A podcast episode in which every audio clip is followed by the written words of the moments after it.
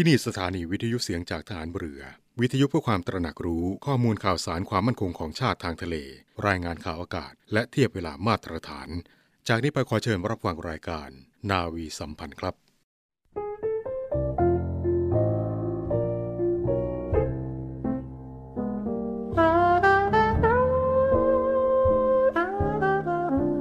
ความจริงใจต่อผู้อื่นเป็นคุณธรรมสำคัญมากสำหรับผู้ที่ต้องการความสำเร็จ และความเจริญ เพราะช่วยให้สามารถขจัดปัดเป่าปัญหาได้มากมาย โดยเฉพาะอย่างยิ่ง ปัญหาอันเกิดจากความกินแหนงแคลงใจ และเอารัดเอาเปรียบกัน นอกจากนั้นยังทำให้ได้รับความเชื่อถือไว้วางใจ และความร่วมมือสนับสนุนจากทุกคนทุกฝ่าย ที่ถือมั่นในเหตุผลและความดี ผู้มีความจริงใจจะทำการสิ่งใดก็มักสำเร็จได้โดยราบรื่น ระบรมราโชวาท พระบาทสมเด็จพระบรมชนากาธิเบศรมหาภูมิพล อดุยเดชมหาราช บรมนาถบพิตร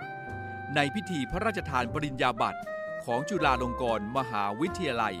เมื่อวันที่ 11 กรกฎาคม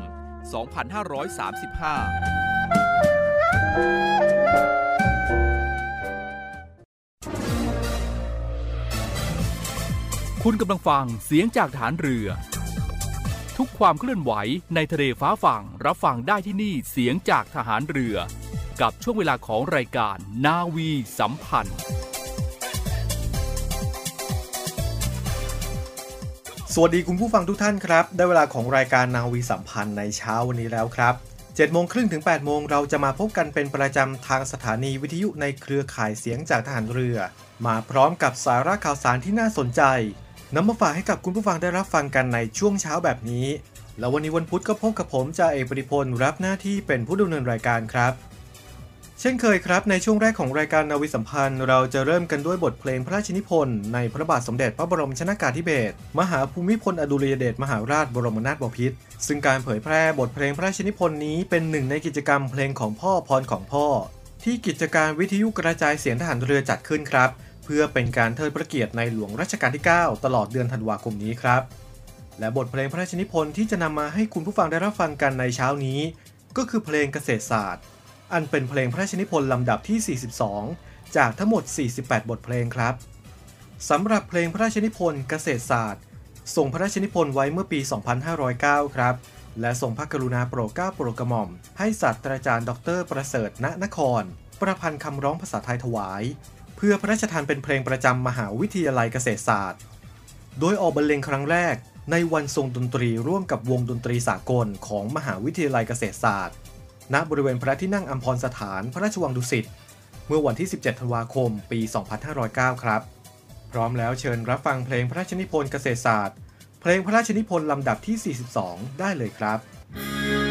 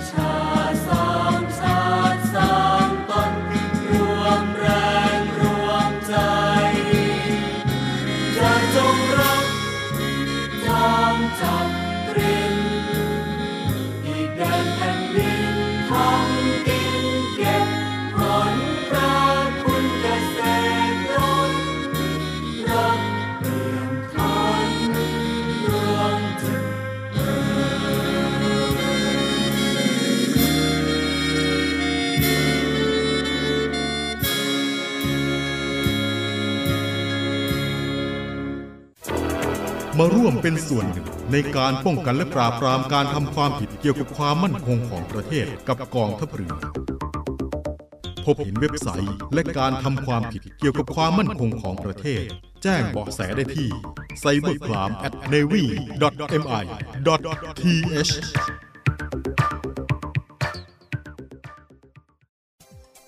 คุณผู้ฟังครับวันนี้วันที่ 22 ธันวาคม หน่วยขึ้นตรงของกองเรือยุทธการหน่วยหนึ่งได้ถือเอาวันนี้ของทุกปีเป็นวันคล้ายวันสถาปนาหน่วยครับ หน่วยงานนี้ก็คือกองเรือทุ่นระเบิดกองเรือยุทธการครับ ซึ่งในวันนี้รายการนวิสัมพันธ์ได้รับเกียรติจากพลเรือตรีธาดาวุฒิทัตพิทักษ์กุล ผู้บัญชาการกองเรือทุ่นระเบิดกองเรือยุทธการ มาให้สัมภาษณ์เนื่องในโอกาสวันคล้ายวันสถาปนาหน่วยในวันนี้ครับ พร้อมแล้วเชิญติดตามรับฟังการสัมภาษณ์ครั้งนี้ได้เลยครับ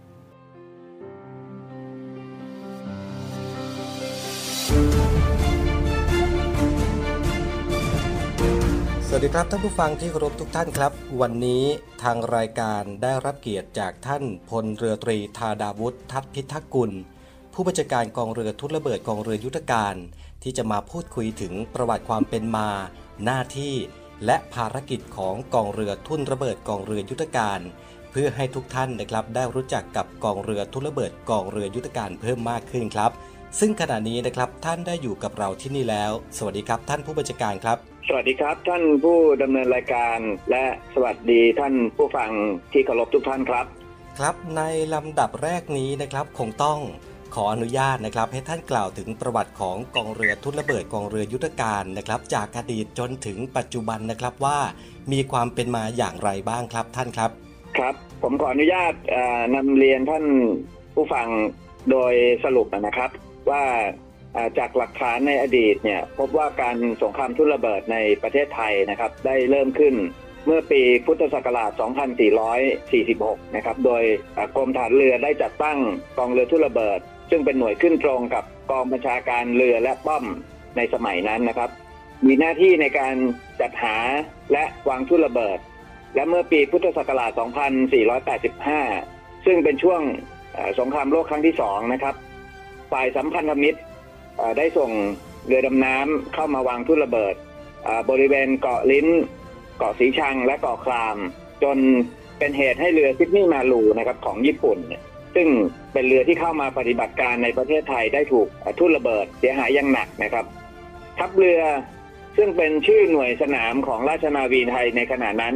ได้จัดเรือหลวงจวงลำเก่า ร่วมกับเรือประมงจำนวนหนึ่ง ออกทำการกวาดทุ่นระเบิดในระหว่างวันที่ 22 ธันวาคมพุทธศักราช 2485 จนถึงวันที่ 22 มกราคม พุทธศักราช 2486 จนทำให้เส้นทางเดินเรือในอ่าวไทยมีความปลอดภัย นับเป็นการปฏิบัติการสงครามทุระเบิดในทะเลเป็นครั้งแรกนะครับ ที่ได้มีการบันทึกไว้เป็นหลักฐานกองเรือทุระเบิดจึงยึดถือให้วันที่ 22 ธันวาคมของทุกปี เป็นวันคล้ายวันสถาปนากองเรือทุระเบิด ซึ่งในวันที่ 22 ธันวาคม 2564 นี้อ่ากองเรือทุ่นระเบิดก็จะมีอายุครบ 79 ปีครับ ครับก็ถือว่ายาวนานนะครับ 79 ปีของกองเรือทุนระเบิดครับ ที่มีประวัติความเป็นมาที่ยาวนานจริง ๆ นะครับท่าน ตั้งแต่อดีตการเลยทีเดียวนะครับ อยากทราบว่าปัจจุบันนี้ครับ กองเรือทุนระเบิดมีหน้าที่และภารกิจอะไรบ้างครับ ครับตามกฎหมายนะครับ กองเรือทุ่นระเบิดมี ภารกิจในการจัดและเตรียมกำลังในการปฏิบัติการด้านสงครามทุ่นระเบิด เพื่อสนับสนุนการปฏิบัติภารกิจของกองทัพเรือ ในการคุ้มครองและรักษาผลประโยชน์ของชาติทางทะเล รวมทั้งดำรงเส้นทางคมนาคมทางทะเล ให้สามารถใช้งานได้อย่างต่อเนื่อง และเพื่อให้การดำเนินการเป็นไปตามภารกิจที่กองเรือทุนระเบิดได้รับมอบหมายนะครับ แล้วก็ให้มีความสอดคล้องตามวิสัยทัศน์ของกองทัพเรือ ดังนั้นกองเรือทุ่นระเบิดจึงได้อ่ากำหนดวิสัยทัศน์ของกองเรือทุ่นระเบิดไว้ด้วยนะครับ ว่ากองเรือทุ่นระเบิดจะเป็นกำลังรบที่มีขีดสมรรถนะสูง สู่ความเป็นสากลด้านสงครามทุ่นระเบิด และก็ใช้วิสัยทัศน์นี้นะครับ ในการเป็นเป้าหมายเพื่อกำหนดแนวทางในการบริหารจัดการในการปฏิบัติงานของกองเรือทุ่นระเบิดให้บรรลุวัตถุประสงค์ แล้วก็มีประสิทธิภาพสูงที่สุดครับ ครับกับภารกิจที่หลากหลายจริงๆนะครับของกองเรือทุนระเบิด ในห่วงเวลาที่ผ่านมาครับกองเรือทุนระเบิด ได้มีการเตรียมความพร้อม และก็มีการฝึกอย่างไรบ้างครับ กับภารกิจที่หลากหลายแบบนี้ครับท่านครับ อย่างที่ท่านผู้ฟังได้รับทราบนะครับว่าในห่วงเวลาที่ผ่านมานั้น ประเทศของเราได้รับผลกระทบจากการแพร่ระบาดของโรคติดเชื้อไวรัสโคโรนานะครับหรือว่าโรคโควิด -19 เป็นวงกว้างในทั่วประเทศ ซึ่งในส่วนนี้เองกองเรือทุ่นระเบิด นำนโยบาย 10 มาตรการของท่านผู้บัญชาการฐานเรือ และนโยบายเน้นย้ำของกองเรือยุทธการ มาเป็นหลักปฏิบัติ ในการเตรียมการรับมือ และเตรียมแผนการฝึก การปฏิบัติการให้เหมาะสมกับสถานการณ์ในปัจจุบัน ภายใต้การระวังป้องกัน อย่างเคร่งครัด และเข้มงวด ต่อการติดเชื้อของกำลังพล เพื่อให้สามารถดำรงขีดความสามารถในการปฏิบัติงานไว้ให้ได้อย่างสูงสุด โดยยึดถือปฏิบัติตลอดเวลาที่อยู่ในที่ตั้งปกติ ในการฝึกและการออกปฏิบัติราชการนะครับ จนทำให้กองเรือทุ่นระเบิด ยังคงดำรงขีดความสามารถในการปฏิบัติงานไว้ได้อย่างสูงสุดนะครับ ซึ่งที่ผมอ่านำเรียนว่าอย่างสูงสุด เพราะว่าในปีที่ผ่านมาเนี่ยรวมถึงในขณะนี้นะครับ เรายังสามารถดำรงการปฏิบัติงานแล้วก็การฝึกต่างๆ เนี่ย ได้ครบถ้วนนะครับครับเช่นการฝึกเอ่อผสมระหว่างประเทศ การฝึกร่วม ภายในประเทศ หรือว่าการฝึกภายในกองทัพเรือเองนะครับ ซึ่งได้แก่การฝึกกลุ่มบุคคลและยุทธวิธีของกองเรือทุ่ระเบิดเองนะครับ การฝึกกองทัพเรือ การฝึกยุทธวิธีร่วมกองเรือ และการฝึกร่วมผสมคอปาโก และกองเรือทุ่ระเบิดยังมีอีกหนึ่งภารกิจสำคัญที่กำลังจะดำเนินการในห่วงต่อไปนะครับ ก็คือการจัดหมู่เรือออกปฏิบัติราชการสำรวจ และรวบรวมข้อมูลทางยุทธการด้านสงครามทุ่นระเบิด ซึ่งการปฏิบัติการนี้นะครับ ก็จะทำให้เส้นทางเดินเรือ และช่องทางเข้าออกในพื้นที่ฐานทัพเรือและท่าเรือที่สำคัญสำคัญของประเทศของเราเนี่ยนะครับ มีความปลอดภัยครับครับ ซึ่งถือว่าเป็นงานที่สำคัญมากๆนะสำหรับกองเรือทุ่นระเบิดสำหรับอ่ากองเรือยุทธการและกองทัพเรือเองนะครับอ่าโดยเราจะปฏิบัติงาน อย่างเต็มที่นะครับในทุกๆภารกิจนะครับ เพื่อที่จะทำให้เส้นทางเดินเรือที่ผมได้นำเรียนกับท่านผู้ฟังไปแล้วนะครับ ได้มีความปลอดภัยทั้งกับเรือรบทุกประเภทของเรานะครับ ทั้งบนผิวน้ำและใต้น้ำรวมทั้งเรือสินค้าต่างๆเนี่ยมีความปลอดภัยในการใช้เส้นทางเดินเรือในอ่าวไทยแล้วก็ในทะเลอันดามันนะครับ ซึ่งเราจะปฏิบัติงานอย่างเต็มที่ในทุกภารกิจ เพื่อให้พี่น้องประชาชนได้เชื่อมั่น นะในการใช้เส้นทางเดินเรือในการเดินเรือในทุกๆพื้นที่ของอ่าวไทยดังคำขวัญของกองเรือทุ่ระเบิดนะครับที่ว่าเราจะดำเนินการให้ได้อย่างพร้อมที่สุด หรือเราใช้คำว่า we lead the way ครับ ครับผมจากที่ได้ฟังท่านผู้บัญชาการกล่าวมาแล้วนั้นนะครับ นับว่ากองเรือทุนระเบิดนะครับ เป็นกองเรือที่มีความสำคัญทางยุทธการ และทางยุทธศาสตร์มากที่สุดเป็นอันดับต้นของกองทัพเรือเลยก็ว่าได้นะครับ นอกจากการฝึกและการพัฒนาไปสู่ความเป็นสากล ด้านสงครามทุนระเบิดที่สอดคล้องตามวิสัยทัศน์ของกองทัพเรือแล้วนั้นนะครับ ที่ผ่านมาครับกองเรือทุนระเบิดมีนโยบาย และการช่วยเหลือในภาคประชาชนอย่างไรบ้างครับท่านครับ ครับในส่วนของภาคประชาชนนะครับกองเรือทุนระเบิดก็ให้ความสำคัญอ่าอย่างมากนะครับ โดยในห่วงที่ผ่านมา เราได้ดำเนินการนะครับ โดยการจัดกำลังพล เข้าไปช่วยเหลือนะครับในการบำเพ็ญสาธารณประโยชน์แก่พี่น้องประชาชนในหลาย ๆ อย่างนะครับ เช่น การบริจาคโลหิตเพื่อถวายเป็นพระราชกุศล เนื่องในโอกาสวันเฉลิมพระชนมพรรษาของพระบาทสมเด็จพระเจ้าอยู่หัวนะครับ 28กรกฎาคม 2564 กิจกรรมรวมใจพักอนุรักษ์พันปลารักษาป่าชายเลนในมูลนิธิอนุรักษ์แนวปะการัง และสิ่งมีชีวิตใต้ทะเล ในสมเด็จพระเจ้าลูกเธอ เจ้าฟ้าสิริวัณวลี นารีรัตนราชกัญญา กิจกรรมการมอบอาหารพร้อมน้ำดื่ม และเจลแอลกอฮอล์พระราชทานให้กับประชาชน ในกิจกรรมกองทัพเรือเพื่อประชาชน ร่วมใจต้านโควิด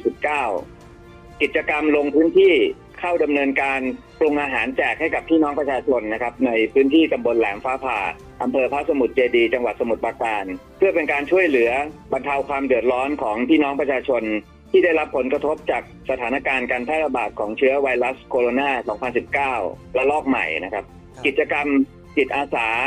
แล้วก็บำเพ็ญสาธารณประโยชน์ณโรงเรียนต่างๆ ในพื้นที่อำเภอพระสมุทรเจดีย์โดยเฉพาะในการเตรียมการก่อนการเปิดการศึกษาที่ผ่านมานะครับ ภายหลังจากที่ภาครัฐได้ให้อ่าโรงเรียนต่างๆ เนี่ยได้เปิดเรียนนะฮะทั้งทั้งในแบบเปิดเรียนบางส่วนหรือเปิดเรียนทั้งหมดนะครับครับ เราก็เข้าไปช่วยเหลือโรงเรียนต่างๆ ในการจัดความเรียบร้อยนะครับ ทั้งนี้ก็เพื่อความปลอดภัยแก่ลูกหลานของพวกเรานะครับ นอกจากนี้ยังได้ทำการฝึกต่างๆนะครับ กับหน่วยที่เกี่ยวข้องเช่น การฝึกการเก็บกู้เอ่อร่วมกับกรมเจ้าท่านะครับ ในกรณีเกิดเหตุสถานการณ์ที่มีเรือสินค้าล่ม หรือว่ามีเอ่อ สิ่งของเนี่ยตกหล่นในช่องทางเดินเรือนะครับ ซึ่งอาจจะทำอันตรายกับเรือต่างๆนะฮะทำให้ช่องทางเดินเรือเข้าออกของเรือพาณิชย์ของเราเนี่ยมีความปลอดภัยนะครับ นอกจากนั้นในส่วนของภายในกองเรือทุระเบิดเองก็ได้จัดสถานที่นะครับ เพื่อให้พี่น้องประชาชนแล้วก็ผู้ที่ต้องการออกกำลังกายเนี่ยได้เข้ามาใช้พื้นที่ของกองเรือทุระเบิดนะครับ ในการออกกำลังกายทั้งนี้ก็เพื่อ ให้พี่น้องประชาชนให้บุคคลต่างๆนะครับ ได้มีสุขภาพร่างกายที่แข็งแรงพร้อมที่จะต่อสู้กับโรคระบาดต่อไปครับครับก็นับได้ว่ากองเรือทุนระเบิดนะครับได้มีการวางนโยบาย และการให้ความช่วยเหลือพี่น้องประชาชนไว้มากมายหลายด้านเลยทีเดียวนะครับ มาถึงในส่วนของกองเรือทุนระเบิดครับที่วันคล้ายวันสถาปนาจะเวียนมาบรรจบครบรอบในปีนี้บ้างนะครับ ขออนุญาตให้ท่านผู้บัญชาการกองเรือทุนระเบิดนะครับ ได้กล่าวถึงการจัดงานกิจกรรมวันคล้ายวันสถาปนากองเรือทุนระเบิดในปีนี้สักเล็กน้อยครับ ท่านครับครับ ในส่วนของการจัดกิจกรรมวันคล้ายวันสถาปนากองเรือทุ่ระเบิดในปีนี้นะครับ เราก็จัดในวันที่ 22 ธันวาคมนะครับซึ่งกองเรือทุ่ระเบิดได้จัดให้มีกิจกรรมต่างๆ ในรูปแบบของ New Normal นะครับซึ่งเป็นไปตามมาตรการการป้องกันโควิด -19 ตามที่ ทางสบคและกองทัพเรือได้กำหนดนะครับ ทั้งทางด้านสถานที่ด้านจำนวนผู้ร่วมงาน ด้านการจัดอุปกรณ์การตรวจวัดต่างๆ เพื่อสร้างความมั่นใจและก็สร้างความปลอดภัยให้กับทุกท่านที่มาร่วมงานนะครับ ซึ่งปีนี้เนี่ยเป็นปีอ่าที่ 79 ซึ่งถือว่าเป็น ประวัติศาสตร์ที่ยาวนานนะครับ แล้วก็จะมีวิวัฒนาการต่อไปของกองเรือทุ่ระเบิดนะครับของด้านสงครามทุ่ระเบิด เพื่อให้ขีดความสามารถในด้านนี้ของกองทัพเรือนะครับ มีความก้าวทันต่อเทคโนโลยี แล้วก็นำความก้าวหน้าต่างๆ เหล่านี้เนี่ยนะครับ มาปรับปรุงแล้วก็พัฒนาขีดความสามารถในทุกๆ ด้านของกองเรือทุ่ระเบิดต่อไปครับ ครับขอบคุณครับ เรานะครับก็ได้รู้จักกับกองเรือทุระเบิดกองเรือยุทธการมากขึ้นทีเดียวนะครับ และยังได้เห็นบทบาทของกองเรือทุระเบิดนะครับ ที่ให้การสนับสนุนรวมถึงการช่วยเหลือแก่ภาคประชาชน ในช่วงสุดท้ายนี้ครับท่านผู้บัญชาการกองเรือทุระเบิด มีอะไรจะฝากถึงท่านผู้ฟังทางบ้านบ้างครับ ครับในช่วงสุดท้ายเนี่ยนะครับ ผมก็ขอยืนยันอย่างหนักแน่นกับท่านผู้ฟังนะครับ ว่ากองเรือทุระเบิดจะปฏิบัติหน้าที่ในการเตรียมกำลัง ด้านสงครามทุระเบิดอย่างเต็มกำลังความสามารถ เพื่อปกป้องและคุ้มครองผลประโยชน์ของชาติทางทะเล และจะพัฒนา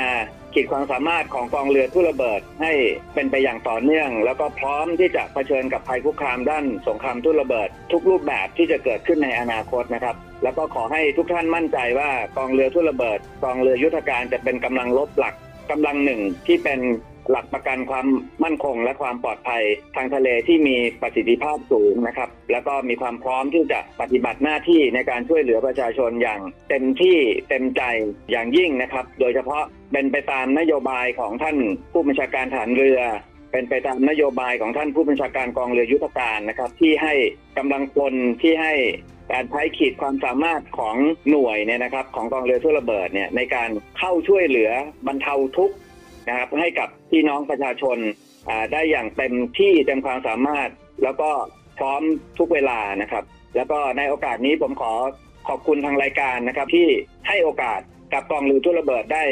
เล่าเรื่องราวของกองเรือทุ่ระเบิดให้กับท่านผู้ฟังได้รู้จักมากขึ้นในวันนี้ครับ คุณครับ ครับท่านผู้ฟังครับก็ได้รับทราบถึงภารกิจหน้าที่ของกองเรือทุนระเบิดกองเรือยุทธการมากขึ้นเลยทีเดียวนะครับ ทางรายการขอขอบคุณพลเรือตรีธาดาวุฒิทัตพิทักษ์กุล ผู้บัญชาการกองเรือทุนระเบิดกองเรือยุทธการนะครับ หวังว่าโอกาสหน้าคงจะได้รับความกรุณาจากท่านอีกครั้งสำหรับวันนี้สวัสดีครับ ครับ สวัสดีครับ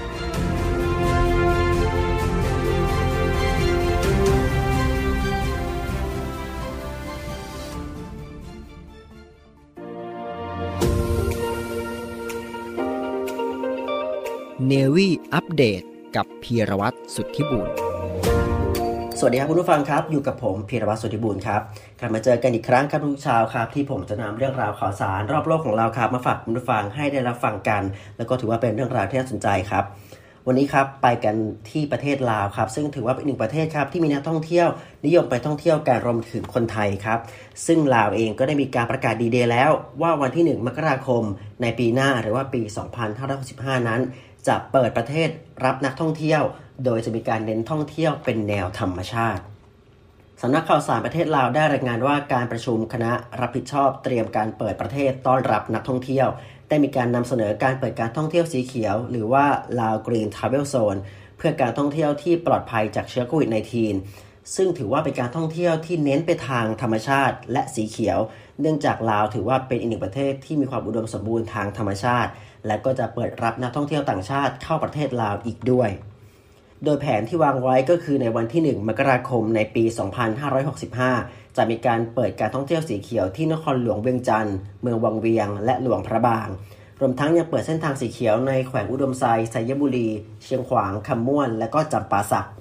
โดยจะมีการเปิดด่านเข้าออก 2 จุด นั่นก็คือท่ากัศยานานาชาติวัดไตนครหลวงเวียงจันทร์และสะพานมิตรภาพแห่งที่ 1 เวียงจันทร์หนองคาย โดยแผนที่ 2 ในวันที่ 1 เมษายนของปี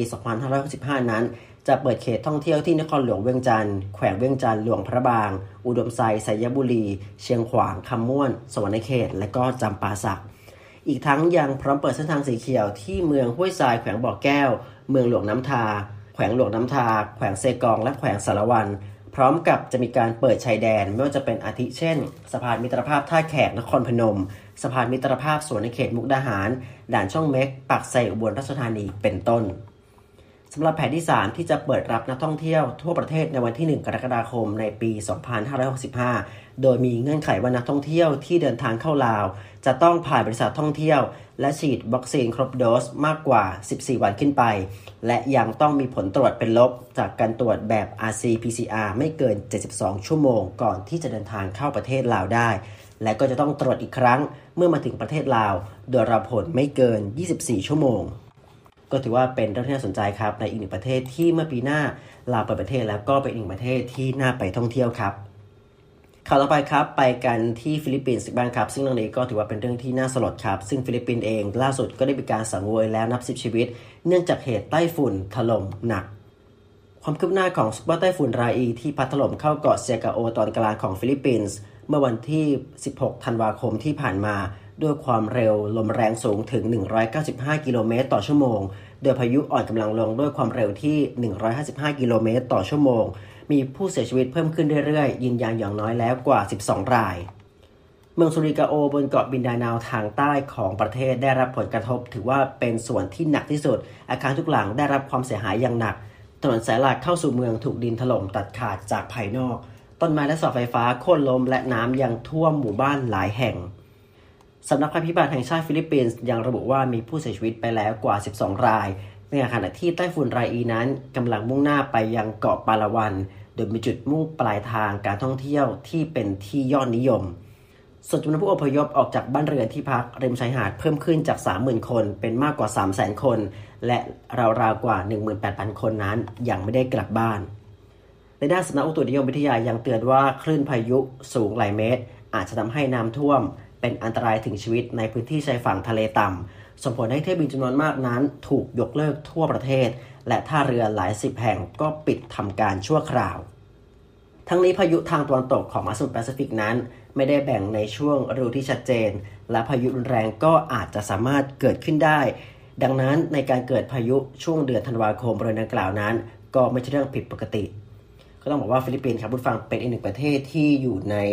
ทะเลแล้วก็เป็นประเทศที่ล้อมรอบไปด้วยเกาะต่างๆครับก็ถือว่าเป็นเรื่องภัยพิบัติที่เขาพบเจอกัน ก็ต้องช่วยการส่งกำลังใจแล้วก็ขอให้ผ่านเรื่องนี้ไปได้อย่างรวดเร็วครับ ก็ถือว่าต้องติดตามกันอย่างต่อเนื่องครับกับในเรื่องของฝนฟ้าอากาศในช่วงนี้ที่มีการเปลี่ยนแปลงบ่อยครับ รวมถึงประเทศไทยของเราที่ล่าสุดเองนั้น ก็อาจจะช่วงเช้ามีอากาศเย็นๆกลับมา ก็อย่าลืมดูแลรักษาสุขภาพสวมเสื้อหนาว แล้วก็ หมั่นล้างมือทำความสะอาด ป้องกันโรคโควิด -19 กันด้วยครับ เนวี่อัปเดตกับพีรวัตรสุทธิบุญ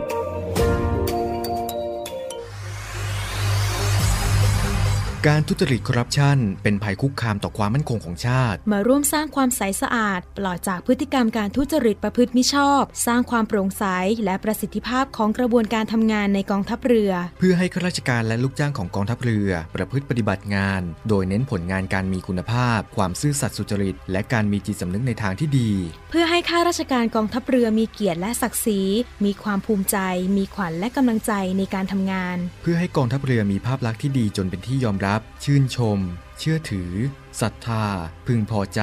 และประทับใจในการทำงาน และผลการทำงานของกองทัพเรือ คุณสามารถมีส่วนร่วมป้องกันและปราบปรามการทุจริต ร่วมกันทำให้กองทัพเรือใสสะอาด แจ้งเบาะแสได้ที่ ศูนย์รับเรื่องร้องทุกกองทัพเรือ 02 475 4789 หรือที่ www.navy.mi.th ร้องทุกข์ ศูนย์ประสานราชการใสสะอาดกองทัพเรือ ร่วมใจ กองทัพเรือไทย ใสสะอาด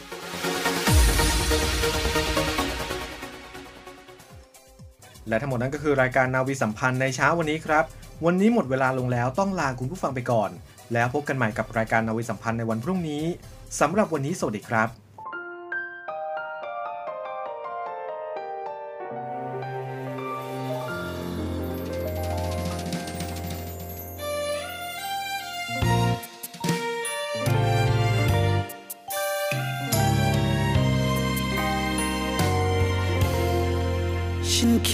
ถึงเธอ ตั้งแต่หัวค่ำจนอุตสาห์สางจนอุตสาห์สางด้วยเกิดความรัก ผุดขึ้นที่กลางวางหัดไทยวางหาไทยพอรู้ตัว ก็รักเธอ เต็มดวงใจ อดพิษสมัย ยอดรักอะไร โอ้จอมขวัญชีวิต ฉันคิดถึง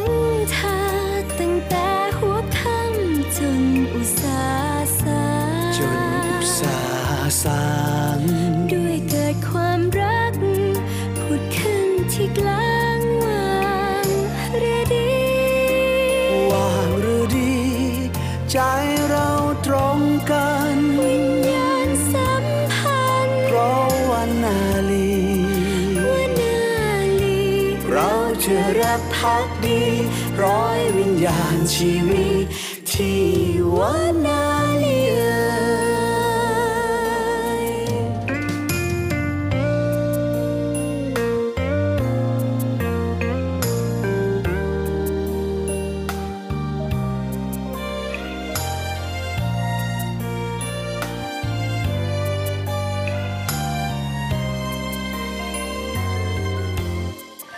ฉันคิดถึงเธอ